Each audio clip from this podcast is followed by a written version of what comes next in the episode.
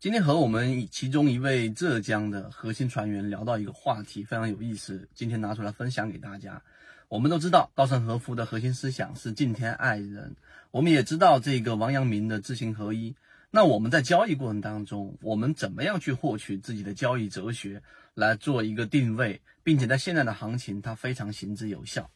那我们谈到这个话题的时候呢，实际上就涉及到很多话题啊。那其中有一点就是，你现在打开很多短视频平台，你会发现在获取到这个关注，在获取到流量上，很多人是选择用很聒噪的这一种声音方向去传递着，或者一定要一鸣惊人，一定要以非常非常这一种惊天骇俗的这一种方式。来传递着某一种很简单的信息，以此来吸引大部分人的注意力。这主要也跟人的这一种，呃，这一种对于适应性啊，因为每一次刺激都要比下一次的刺激啊，这一个要更强一些，每一次刺激都要更强一些，才能获取我们更多的关注。这一点是跟我们人性是有关的。但实际上，刚才我们说稻盛和夫的敬天爱人，包括曾国藩说的结硬债打呆仗，到底什么意思？其实你会发现。这个市场里面，它有啊两种很明确的方向，就是你要获取财富，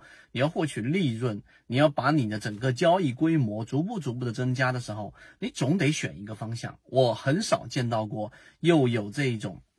激进方向的，也有这一种保守方向的，或者我们换一种说法，既有不断打板，然后呢，它时不时又不断不断的去做这种价值分析的这种低吸模式，几乎很少。那大部分都是两者取其一，那这个时候摆在我们面前就得有一个问题了，到底我选哪一个？那第二个话题就来了，那敬天爱人里面的敬天，实际上就是它市场当中是有一个规律的，而这个规律，那就是我们说人性的规律是不变的。那人性大部分都属于追涨杀跌，那追涨杀跌当中呢，选择第一种打板的模式，你一定要对于追涨的人的。这一种情绪和他们所在什么地方去聚集，和他们的规律要非常非常的熟悉，并且你要有非常快的手速啊，而且对个人的交易者的这种要求又非常非常高，甚至也要让自己的交易非常理性。我们之前也给大家讲过退学，对吧？退学这个 IP 在这个某股吧里面也是属于这种类型，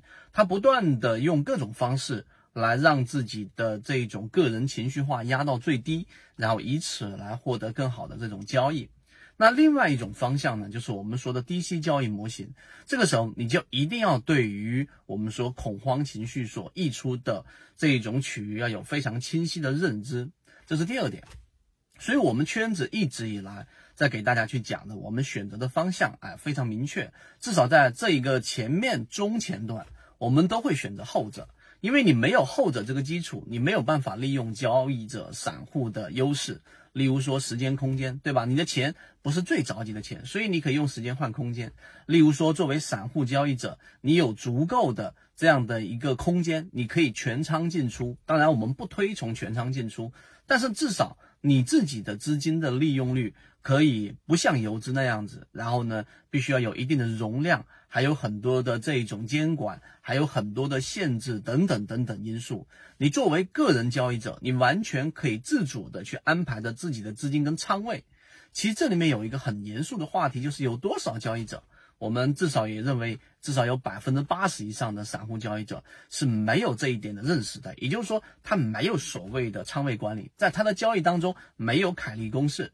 没有所谓的我们所说的这一种把风险。降低到最低的这样的一个水平，他们要做的事情就是在做赌博，在做交易。于是我们圈子啊，其实不是说在教育，而是用我们实践来不断的给大家证明，我们选择后者，自然有选择后者的交易模式。例如说，我们找到落难校花，我们说的落难校花，实际上指的是就是找到那一些本身有护城河的，但是因为市场的调整出现快速的这种下跌，然后打到炒股要理性，吃鱼身中间部分，不要鱼头鱼尾都想吃。想要系统的学习，可以邀请加入到我们的实战圈子，添加个人号 B B T 七七九七七。实战圈子会分享早盘信息、标的的筛选方法讲解等等。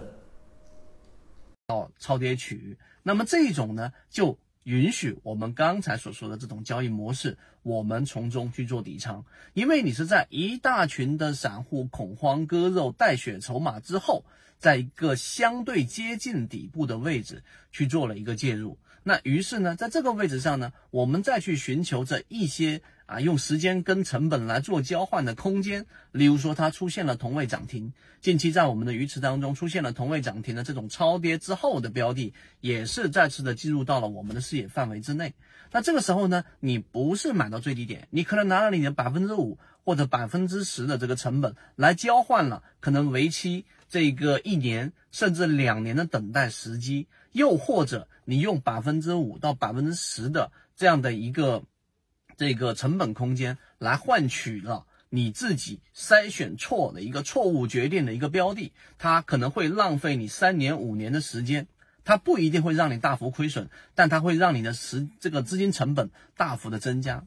如果听到这个地方，你能够听出我们在讲的内容是真正的实践者、实战者。你就更加会明白什么叫做知行合一。知行合一就是我们的行为是真正的是来源于我们的认知的。那圈子的认知给整个圈子里面，我们所给大家传导的这个概念，就是刚才说的，我们的选取方向是后者。我们不去做那一些呃，这个或者说我们的这个利润来源不是来自于那一些因为亢奋、因为追涨的这一些散户。我们的利润来源，我们的整个资产不断不断增长的交易来源，是来自于那些因为恐慌、因为割肉的这种人的本性。所以有人问过一个话题，就是我们圈子开源给大家的为数不多的交易的这个信号指标，那它会不会随着市场的变化，它就会变成越来越无效呢？那这里面我们简短的告诉给大家，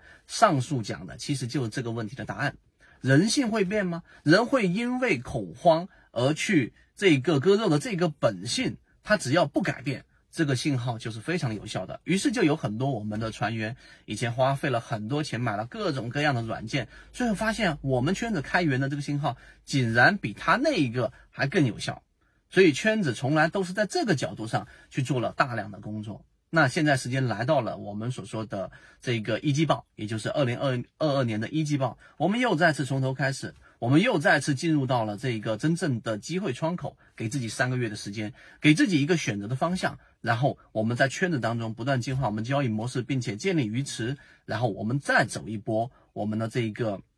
将军路啊，将军上路不打野兔，我们再走一遍将军路。